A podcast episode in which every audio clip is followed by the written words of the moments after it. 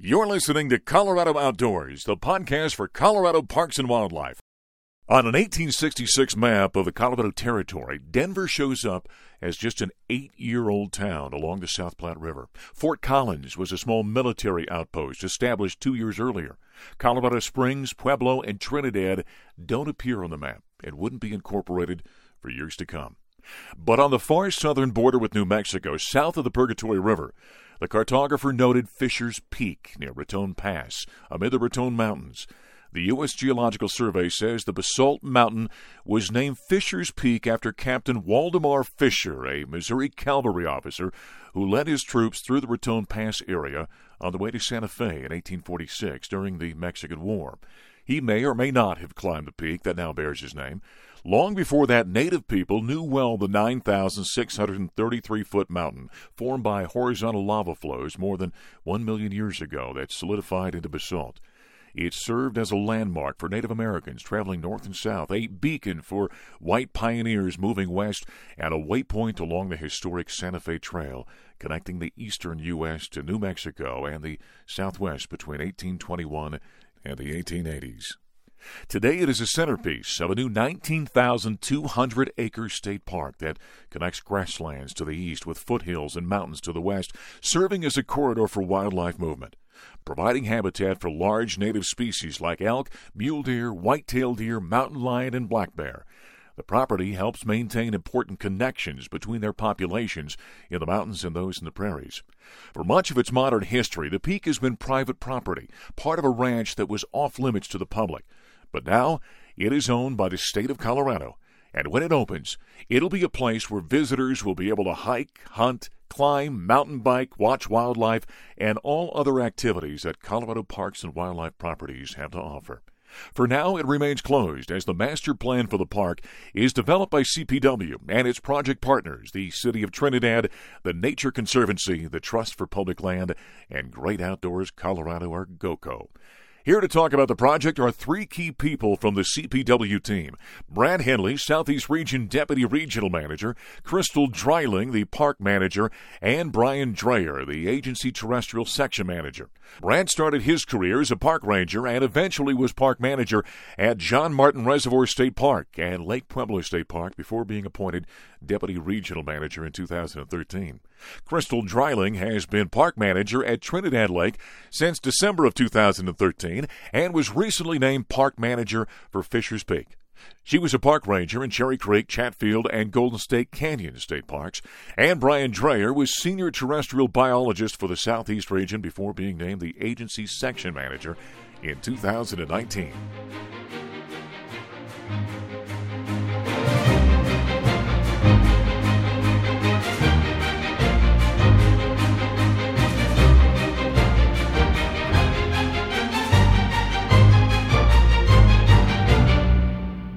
You're listening to Colorado Outdoors, the podcast for Colorado Parks and Wildlife. I'm your host, Mark Johnson. The podcast is powered by Great Outdoors Colorado. GOCO invests a portion of Colorado lottery proceeds to help preserve and enhance the state's parks, trails, wildlife, rivers, and open spaces.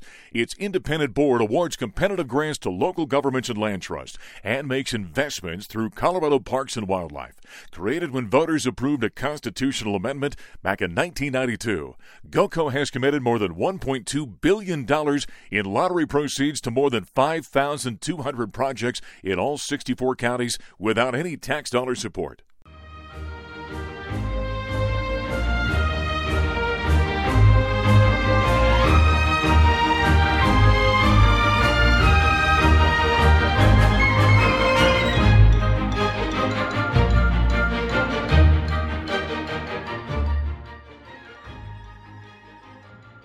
Well, let's go ahead and get into the nuts and bolts of what the park is about to become. And joining us is Crystal Dreiling. She has been a, a park manager at Trinidad Lake since December 13 of 2013, and recently has been named the park manager of Fisher's Peak State Park. And so that's exciting. But Crystal, what, what an awesome opportunity, and, and just got to be a joy to go to work seeing what this property is and what it's uh, about to become. It's got to be a lot of fun for you, I would think. Yeah, it sure is. It is a dream come true for someone like me um, to be able to be on the um, ground level of a project like this and to share this opportunity with such great partners that we have. It's been really an incredible ride so far. And I know uh, they broke ground on the initial limited trail access point on the north end of the park. Tell us a little bit about that and and and how exactly do you map out trails when you're just starting a state park like this? That's got to be quite an undertaking. It really is. It really is. And so, yep, we've broken ground on the northern end of the property, and that is what we expect will be the first um, limited public access to the park here in the near future, hopefully.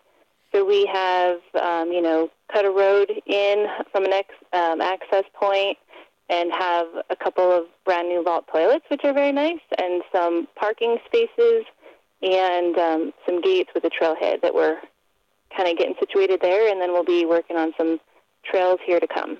How about some of the recent construction updates and, and the kind of things you folks are working on? Yeah, you know, um, we've worked with lots of local contractors where we can, and like I said, creating the roads. Um, we've had some concrete poured for ADA parking pads, um, the actual bathrooms that have been set, and we've had some gates um, designed and fabricated right here out of Trinidad with um, a local company. So we're trying to do as much of this locally. We've got split rail fencing put up, and it's been really amazing to kind of to find a place that, that looks like it could make it for a good entry point and a good parking lot, and to see it all come to fruition pretty much throughout this summer. So um, we broke ground early summer, and we've come a long way, I think, in this short amount of time, all things considered. Tell us a little bit about, about the other park features, uh, since we're talking about 19,200 acres and all that that piece of property has to offer. Yeah, and so it's a beautiful property. Um, it's kind of a, a long property, and so from the, the point that you might enter the property near the interstate to um, up to the peak, you're actually going to gain about 3,000 or a little over 3,000 um, feet in elevation, which is pretty exciting. It's a um, it's challenging, you know, for hiking. It can be challenging for hiking and ultimately for biking, but it also offers some great diversity in landscape there. So, you know, you've got the pinyon um, juniper forest, and then you'll rise up a little bit and get into some ponderosa. We've got some old growth forest, some old oak forest, some old ponderosa forest there. Um, also, some um, areas where it breaks into a meadow and um, wildflowers are abundant out there in the summertime. The um, the sandstone rock structures are just amazing to me. I just I really enjoy the sandstone features that are out there on the property that I found so far. We also have um, more than 50 natural springs on the property. It seems like we find a new one every week. Mm. Um, but there's some neat little natural ponds out there and little creeks that are running here and there. So it's really kind of a, when you're out there, you feel like you're in an untouched space um, that's a little bit raw and rugged, and I hope that we can keep it that way in a sense. Tell us a little about Fisher's Peak, the namesake. I mean, anybody who has been down in, in Trinidad, it's a signature peak there, but 9,633 foot summit of Fisher's Peak. Re- really an iconic outcropping down there, isn't it? It really is. I mean, it, one of my first days down here in Trinidad, whenever I took this job, that was one of my first questions: is what is that peak? What's the name of it? Um, how can I get up to the top of it? So um, I had those questions, and the people who are from here down in Trinidad, who have lived here for generations, have looked to that peak, and, and of course, people before that have looked to that peak. It it really sort of provides this beautiful backdrop to the city. Um, it it is sort of the mascot of the city. It's um, it's so great now that it's no longer in private hands; it's in public hands, and and hopefully sooner rather than later we'll, we will be able to get people on that property and and eventually up to that peak. So it's um, it'll be great for folks to be able to actually set their feet on that property in that peak. Crystal, tell us a little bit about the public process in the coming months. I mean, if, if folks out there want to have their voice heard about from the public about what they'd like to see, you know, how that whole process works in terms of uh, the progression of, of this park. Yeah, and for any project like this, for any new state park, we absolutely, you know, look for public input. We want to include the public in our processes, and so um, that is still to come. We're in our master planning process for this property, which we would anticipate would take about two years. And so through that master planning process, we'll have some um, opportunities for public input and um, different work groups for the planning process. We also, you know, we've we've got um, a website that we're working on that will be specific for Fishers Peak State Park. And um, once we launch that, and hopefully it will be launched maybe um, early September, mm-hmm. we are um, going to post all those public um, input opportunities and public events on that website. So that'll be a good place for people to watch for that. Crystal, you, have got a fascinating job. What's it like to be a park manager? Uh, and, you know, here we're talking about the second largest park in the system in Fisher's Peak, but also you've been the manager at Trinidad Lake State Park as well. What's, what's that job like? Yeah, it's a great question. Um, I absolutely love my career, and the reason is, or one of the reasons, I guess, is that I get to do a million different things every day. Um, we, as park managers, are very much generalists in what we do. And so, whether it's paying the bills and managing the budget or creating the schedules, training and supervising rangers and maintenance staff here, you know, obviously dealing with the public and um, responding to what their changing needs are and what their changing desires out of um, outdoor recreation are. Um, planning for future development um, here at Trinidad Lake and, of course, at Fisher's Peak, and working with our project managers and, of course, working with our biologists when it comes to any sort of um, work that we need to do on the landscape, whether it's with wildlife or treatment of weeds or um, you know taking care of our trees. The the diversity in this job is pretty incredible, and I, I I never know what I'm walking into from day to day, and that's one of the things I love about it. I bet. Sounds like it's all encompassing. Yeah, never a dull moment. Well, great stuff. We're, we're so looking forward to when Fisher's Peak State Park uh, becomes open to the public. I know that's going to be a big job and a big process, but uh, Crystal, good luck with that, and we appreciate your time. Thank you so much. I look forward to it too. We'll see you out there. All right, shifting gears here on Colorado Outdoors, powered by Great Outdoors Colorado's. We continue talking about Fisher's Peak State Park. What a great addition this is going to be to the park system uh, here at the state of Colorado. Joining us now, Brian Dreher, senior terrestrial biologist for the Southeast region, before being named the agency's section manager in 2019. And Brian, we appreciate you being on with us here. When I was talking with Brad a little while ago, I said to him, uh, kind of overseeing that project gives him this blank canvas to really work with. From your perspective as a terrestrial biologist, it's not a blank canvas. You got 19,200 square acres here that's just filled with wildlife and all sorts of, sorts of things to discover, don't you? Yeah, you bet, and uh, it's great to join you today, Mark. But yeah, we uh, what an what an incredible property, and the wildlife resource, and just the condition of the property is really remarkable and has tremendous value and uh, uh, just a very interesting place for, for wildlife. How do you go about when you get a piece of property like this, over 19,000 acres, as we mentioned? How, how, do you go about surveying something like that? Yeah, so, you know, I, I definitely want to just acknowledge the, the amazing partnership and really the work of the Nature Conservancy to start this whole process. You know, they they uh, kind of kicked things off, um, you know, uh, after kind of the initial property acquisition with just a whole bunch of BioBlitz surveys, and they, they actually kind of enlisted the help of lots of different highly skilled biologists that, and naturalists that were really like in tune to different types of species, you know, birder groups, maybe plant groups, to really just kind of come down there and t- really kind of do an inventory of the property, and then from the Colorado Parks and Wildlife side, we, we kicked off, um, you know, we actually, just to try and get information quickly about what might be down there, um, you know, we actually instituted and put out a, a, an array of about, uh, of a whole bunch of uh, cameras, motion trigger cameras. Okay. To just try and get some idea um, of what might be on the property. And so we just really, in partnership with the Nature Conservancy and others, just really started to try and get a sense from,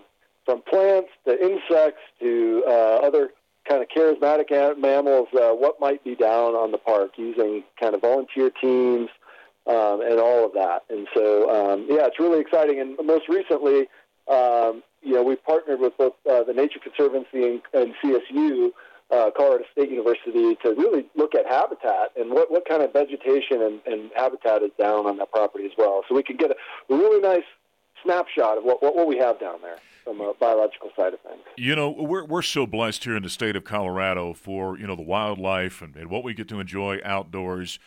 A piece of property like that in southern Colorado, down near the New Mexico border. I mean, it, it, the the game array has got to be just uh, expansive, I would think. I mean, you've got big game, small critters, birds, raptors, even endangered species down there as well, right?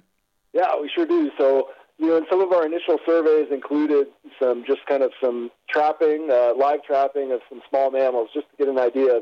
And uh, the Nature Conservancy kicked that off, and uh, and part of that um, we actually detected and found um, New Mexico meadow jumping mouse, which is a federally endangered species, um, and, and it mostly in Colorado resides, just very in the southern edge of Colorado. And so, um, just through some initial trapping surveys, located one, and then we followed up, um, and uh, we're able to collect a number of, of these uh, live and take some DNA off of them and get the DNA confirmation that they truly were New Mexico meadow jumping mouse. So we do have also an endangered species, and that tends to use kind of our riparian areas on the park, so areas that have water flowing through them um, down kind of close to creek drainages. So it's a, it's a pretty exciting find for us uh, down there on this new acquisition. Well, that's, that's pretty cool. Now, I also understand that uh, there's a new species that CPW had not discovered in the Interstate Park, the variable skink. Tell us about that. Yeah, so it's, it's, it's a it's a small lizard species um, that we had never ever found um,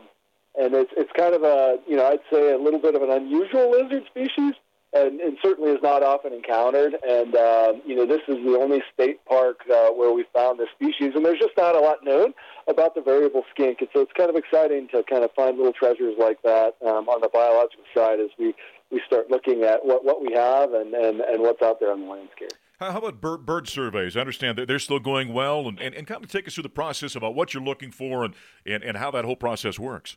Yeah, so certainly as we, you know, the, the, the park itself, obviously just uh, birds and kind of the avian, uh, the avian community on there is really tremendous. And so this last summer, I know both, again, the Colorado Parks and Wildlife and Nature Conservancy staff were really kind of looking for, uh, had focused on uh, just a general bird sur- survey with both volunteers and staff, just looking at what different bird species we have out there. And then last year we really kind of focused on some of our cliff nesting birds, so things like peregrine falcon, which we did discover in, in Eyrie, uh, which mm. is the nest of peregrines, um, up on some of the cliff bands. And then we also have also discovered uh, golden eagles on the park. And in addition to that, we found other active nests for species like sharp-shinned hawk, red-tailed hawks, um, and a whole host of owl species, included, including flammulated, northern pygmy, uh, northern saw-whet, uh, uh, great horned owl, and long-eared owl. So, uh, um, and then in addition to that, really uh, kind of an uncommon summer resident uh, to, to kind of more oak brush or oak uh, communities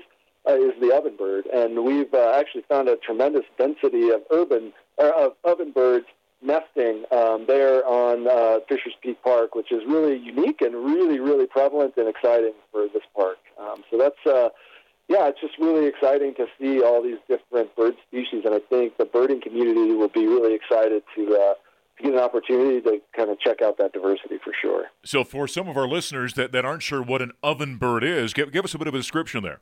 Yeah, it's a small uh, um, ground nesting bird, uh, really beautiful in coloration. Um, so anyway, just uh, just a really exciting kind of new, and, and they can be found kind of in oak brush communities, uh, even along the Front Range where they can be found. But uh, you know, most common, um, you know, the the excitement is just the density that we found down in the park. And Brian, how about when the park ultimately opens? I mean, how do you, in, in, the biologist world, kind of monitor wildlife and the impacts once the park has been opened up to the public, and and, and keep tabs on that?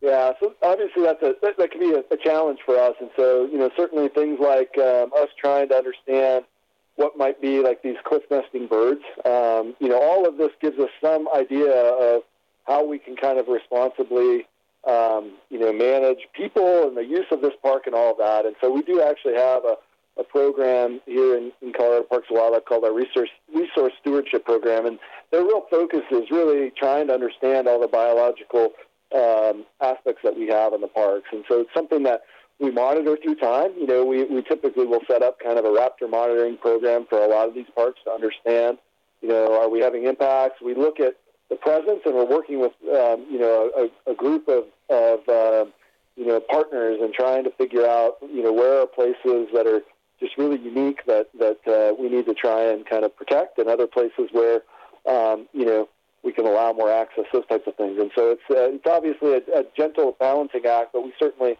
want to keep this um, the diversity and species that we have there, and we, we certainly are keeping that in mind as they're as they're coming up with just uh, yeah how, how the park's going to be developed. Brian, you've got a fascinating job, and I know it's going to be a fascinating process uh, up until and, and beyond when Fisher's Peak State Park opens up. We appreciate all the information. Yeah, you bet. Um, just uh, really excited to, to, to, chat with you today, and really excited. I think that the public's going to be really excited to uh, to uh, to set foot and, and partake in, in the beautiful park that's our newest state park. Well, our thanks to section manager Brian Dreher talking about the flora and fauna aspect of Fisher's Peak State Park as we continue here on Colorado Outdoors, powered by Great Outdoors Colorado. Brad Henley, he started his career as a park manager and eventually was a park manager at John Martin Reservoir State Park and Lake Pueblo State Park before being appointed the deputy regional manager in 2013. Brad, thanks for joining us. I'd have to think off the top here when we're talking about this phenomenal new park that's coming here in the state of Colorado, a guy in your position.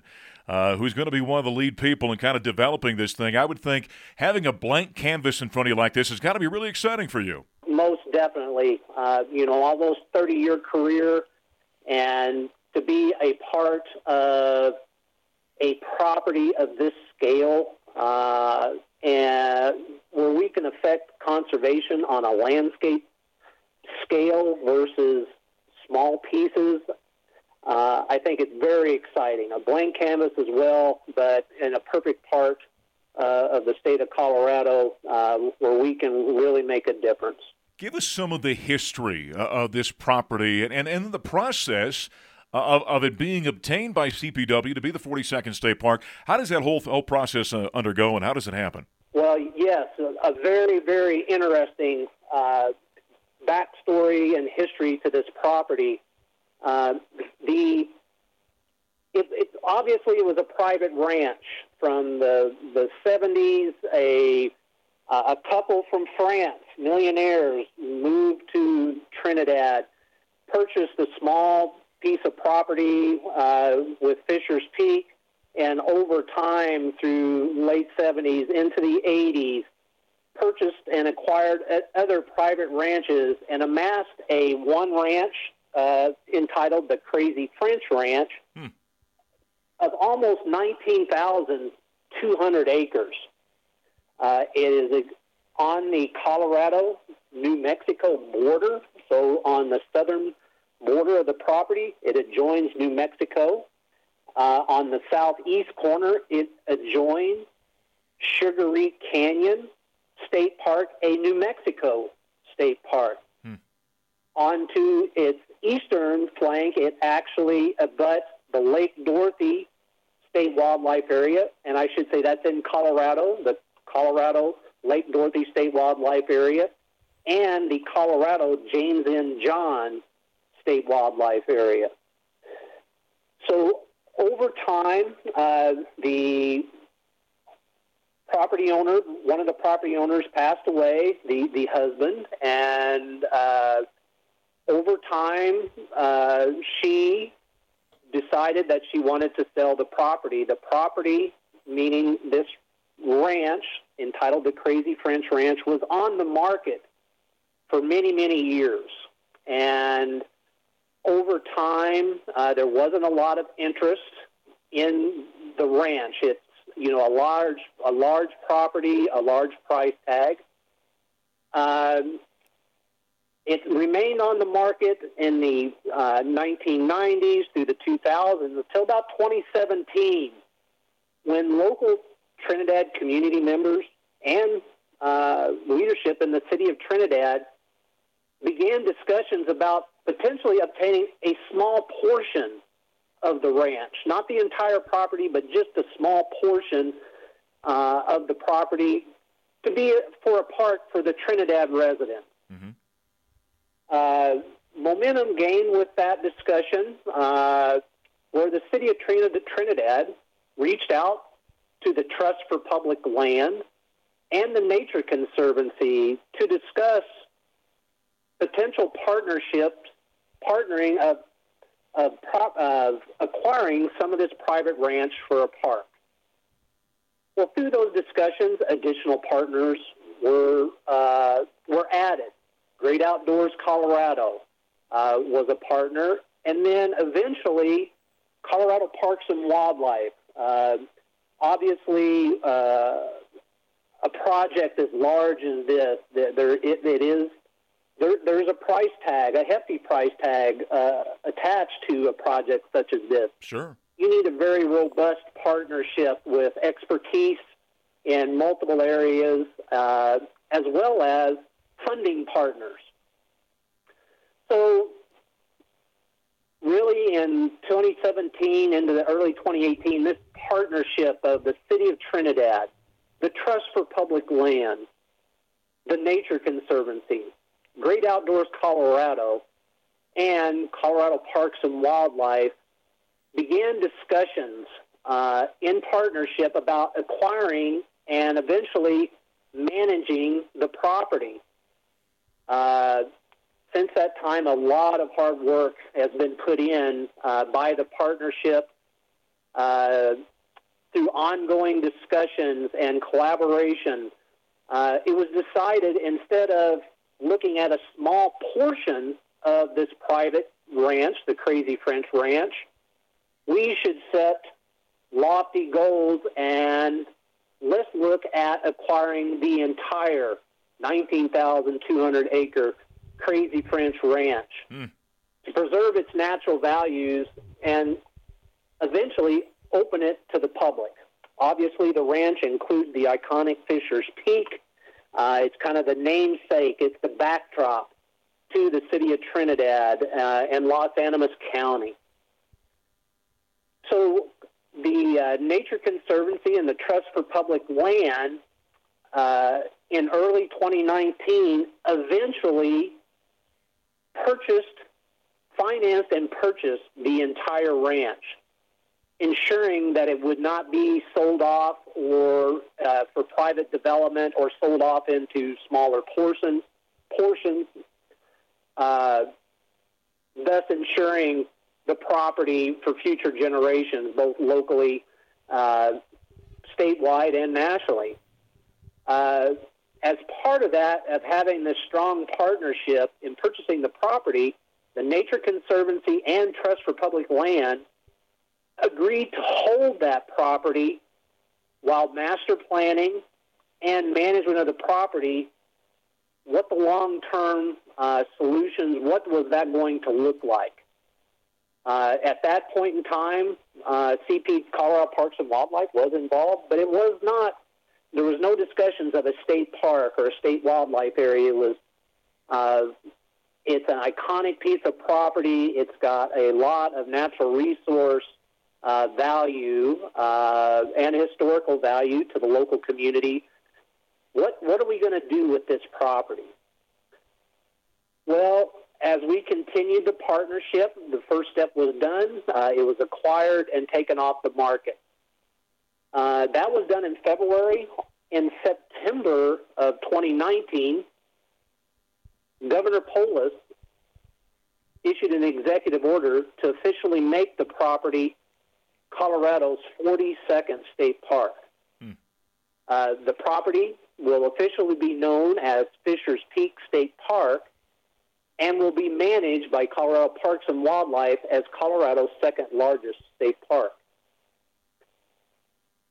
Well, with that executive order uh, from 2019, Colorado Parks and Wildlife then purchased the property from the Nature Conservancy and the Trust for Public Land earlier, earlier this year on April 2nd of 2020 for a total purchase price of 24.25 million. We purchased the entire 19,200 acres.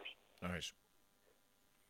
The bulk of that funding, and this should be recognized, the bulk of this funding to purchase the property, uh, 17.25 million, came from Great Outdoors Colorado obviously a very important uh, partner in this effort. Uh, and then the remaining seven million came from habitat stamps funds, which are generated from the sale of hunting and fishing licenses. So since CPW's acquisition earlier this year, our master planning efforts uh, have begun to ramp up to, to create Colorado's next state park. And obviously, we're uh, we want to create a state park that protects the natural resources while welcoming uh, current and future visitors, uh, including hunters and hikers and bikers and wildlife watchers and other outdoor enthusiasts, whatever that might be. Uh, the ultimate purpose of our master planning process and the resulting state park is balancing recreation with conservation while also helping support the local Trinidad economy. So I think that last piece, I think it's balancing recreation and conservation is relatively uh, self-explanatory, but supporting the local economy of Trinidad, that obviously is a big uh, a big value for the city of Trinidad and local residents as to can this 42nd State Park, Fisher's Peak State Park, become a draw for residents of Trinidad and Las Animas County, but uh, residents of Colorado and across the nation. We're close to New Mexico, Oklahoma. Can we bring visitors to Trinidad that are going to utilize the park for a mountain bike ride during the day, but maybe go to the city of Trinidad for a night for dinner and a meal, or to uh, visit one of the local museums, or take in some of the local culture or art history that's uh, part of the city of Trinidad. So, a very, very robust partnership and collaboration with a multitude of partners who uh, are looking at economic viability, recreation opportunity, and obviously wildlife conservation in mind. When you've got a, a property like this and you're on the front end of, of kind of developing it, how do you even go about looking at this, I mean, it, it's it's much more than just well, there's a piece of property, we got ourselves a state park. I mean, the amount of planning and teamwork that goes into something like this in terms of developing this property into what it ultimately will become is got to be overwhelming at times. Sometimes it is. Uh, it seems that way, but it's amazing when you have this. Uh, when you have the right people at the table. Uh, when a, in a partnership where you have great partners who are all of us are working together and moving forward, this prob- this could not be done uh, by one entity alone.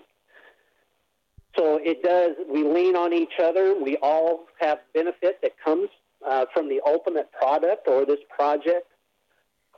So we lean heavily on partnership and collaboration as uh, as we have in the past to uh, acquire uh, and get to the property where we're at today, but we'll continue that moving forward. And obviously, the next biggest steps that are coming uh, in the master planning process is then reaching out to the public and getting what are the public would they like to see, our stakeholders, you know, our local residents. Uh, you know, we're going to rely a lot on that public involvement, public stakeholder uh, engagement piece as we plan through this property.